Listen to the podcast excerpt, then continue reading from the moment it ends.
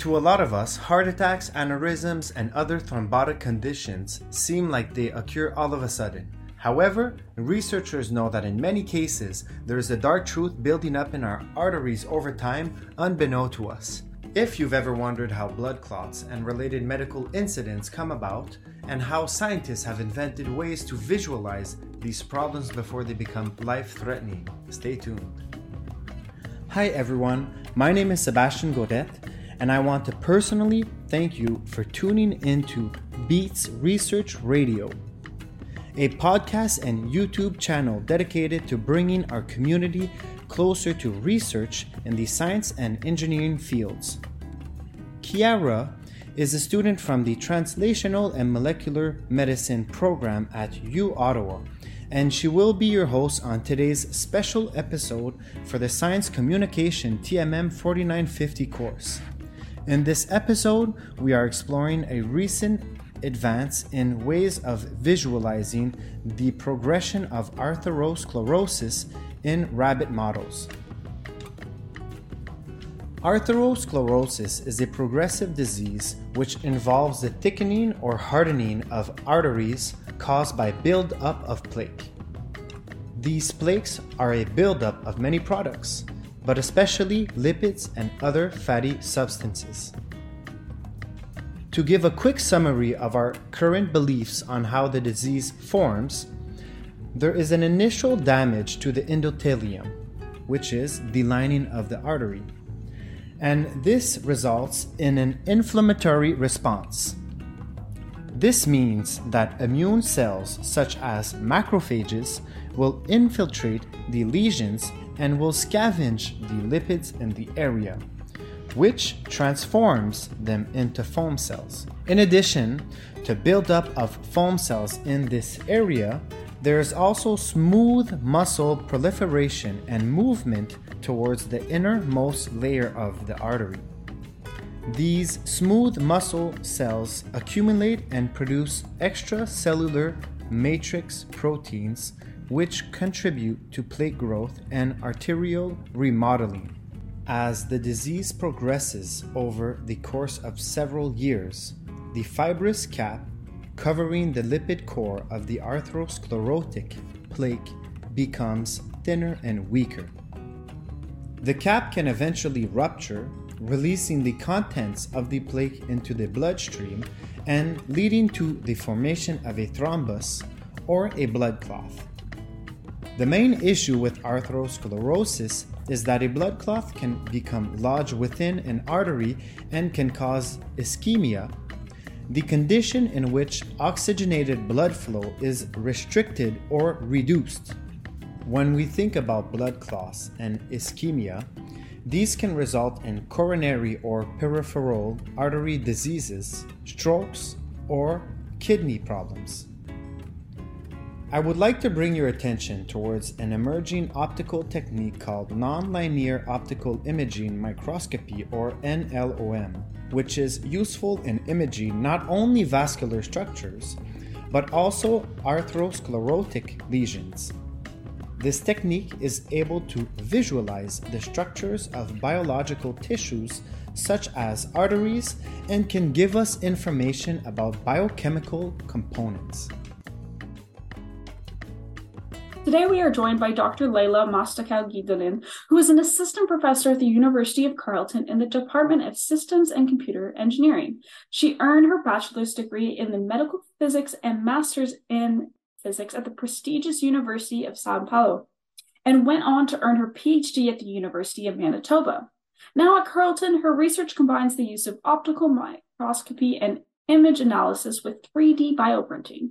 She aims to address questions related to cellular communication, extracellular matrix repair, and abnormal mechano environments. Welcome, Dr. Mostaço Guidolin. We are so happy to have you on Beats Research Radio. Uh, it's my pleasure to be here with you today. Thanks for inviting me pleasure to have you. And so we'll just go ahead and jump right in. So to start off, we love to discuss uh, NLM and the advantages that it brings to medical imaging. It is often referenced for its ability to operate without labeling, giving it kind of a unique sense. Can you give our listeners a little bit of a crash course on how NLM works and what it means to operate without labeling? Yeah, for sure. So actually the, the acronym is stands for nonlinear optical microscopy. So the main difference is, is when you look at the microscope that you have in regular labs, they are all that little one with a light bulb and so on. The nonlinear ones, we have a laser as a light source. And that's the main difference. So because of the laser, we can uh, generate signal from, from the samples, from the tissues that you have there that you're trying to look. And um, because of that, we are able to actually visualize the structures without um, disrupting the, the tissue structure, for example. So you don't have to add any chemicals, you don't have to do any staining or preparations. And uh, that's one of the main advantages of uh, nonlinear optical microscopy. And uh, yeah. Yeah, thanks for sharing. Well, it's very interesting to hear how it makes it easy uh, without having to do so much manipulation.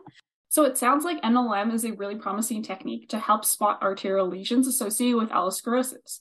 However, evidently there's still work and research being done, such as yourself and from other labs, what are some necessary steps to advance the use of NLM? And in a similar vein, what are discoveries that have been made recently that are important in the development of NLM use? Yeah, that's a great question. And uh, one of the main challenges, per se, especially if you are thinking about biomedical applications or clinical applications, is related to, to the size of the microscope. So, right now, it's a very big system, but uh, there is a lot of research going on in terms of miniaturizing the, the overall microscope and putting it in fiber optics and so on.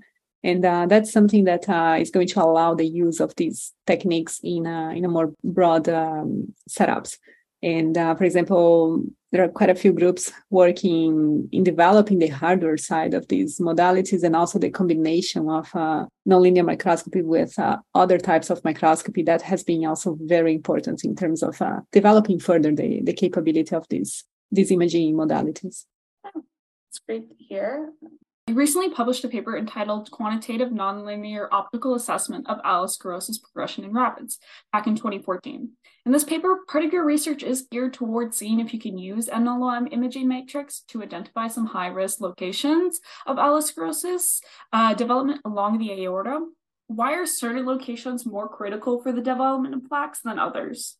Yeah, that uh, that was something interesting, and actually, if you think about it, it becomes very intuitive because uh, basically the arteries and we have the blood flowing inside the arteries, and I imagine that they are just uh, several pipes connected to each other, and we have fluid right going through them. And uh, every time you have an obstruction or you have a bifurcation or you have uh, some sort of deviation of the linear flow, that's going to, to cause eventually differences. And uh, in the case of uh, atherosclerosis, is you want to have the pipes or the arteries as clean as possible. As long as soon as you start having these little deposits develop inside of the, the arteries, that's going to disrupt how the, the blood is flowing. And uh, depending on the locations, that's going to be a little more critical. For example, in, in points where you have bifurcations between two major arteries, that's naturally uh, a high stress point.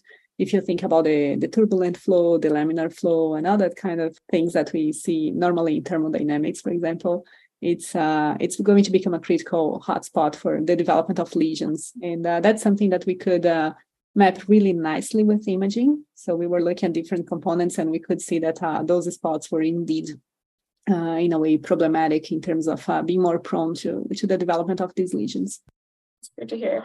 It's very interesting on how we could use these metrics to find uh, essentially where we might be able to, like, there might be increased risk. So, for clinically wise, it'd be interesting to see on how farther that goes.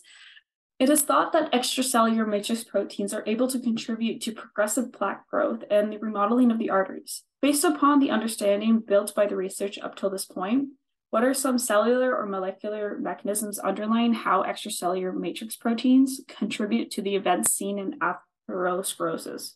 Yeah, that's a that's a very broad question, and uh, that can be answered in so many angles. And uh, one of them is basically when you have the the changes in the structure of the extracellular matrix it's it's basically a network of proteins right so all the tissues or all the organs they have a certain structure in there and every time you have a lesion you have an injury it's going to to change these uh, this network. So, for example, if you cut your arm, for example, you are going to have that little cut. You are cutting this network of proteins, and eventually, what's going to happen is you are going to have cells being recruited to, to the site of the injury, and uh, eventually, your skin is going to heal. You're going to see the cut closing, and everything is going to be fine. And that's exactly a similar response that we have happening in different organs of our body. So in the in the arteries, for example, when we have um, the lesions, the atherosclerosis being developed, we are actually causing some injuries in the walls of the arteries. Just like when you cut your skin, you are going to disrupt a little bit the, the structure of these proteins. And uh, that's going to trigger a cascade of effects, chemical, mechanical, and so on. And yeah, so different proteins will play different roles, and uh, there will be quite a few cells coming and going, trying to repair everything. So it's a uh, yeah, it's a it's a very broad question, and there are different types of uh, issues and interesting things going on in there that we can easily track using microscopy, for example. It's very interesting to hear. For our final question for the day, uh, in your article, you do talk a little bit about the optical index for plaque burden, also known as OIPB, which is used to quantify the development of plaques by identifying four extracellular components in LOM imaging collagen, lipid deposits, elastin fibers, and other fluorescent macromolecules. Can you explain a little bit for our listeners how OIPB can help us in tracking atherosclerosis lesion progression? And how are you able to study this theory?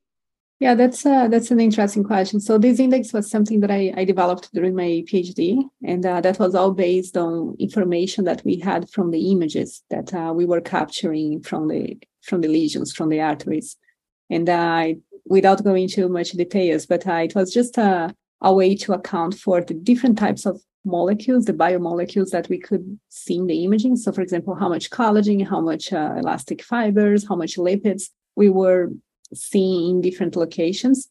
And then uh, by combining this kind of information, uh, I designed this uh, this score to kind of guide how advanced or how bad the lesions were depending on the, the composition of them. So that was all based on this nonlinear optical imaging.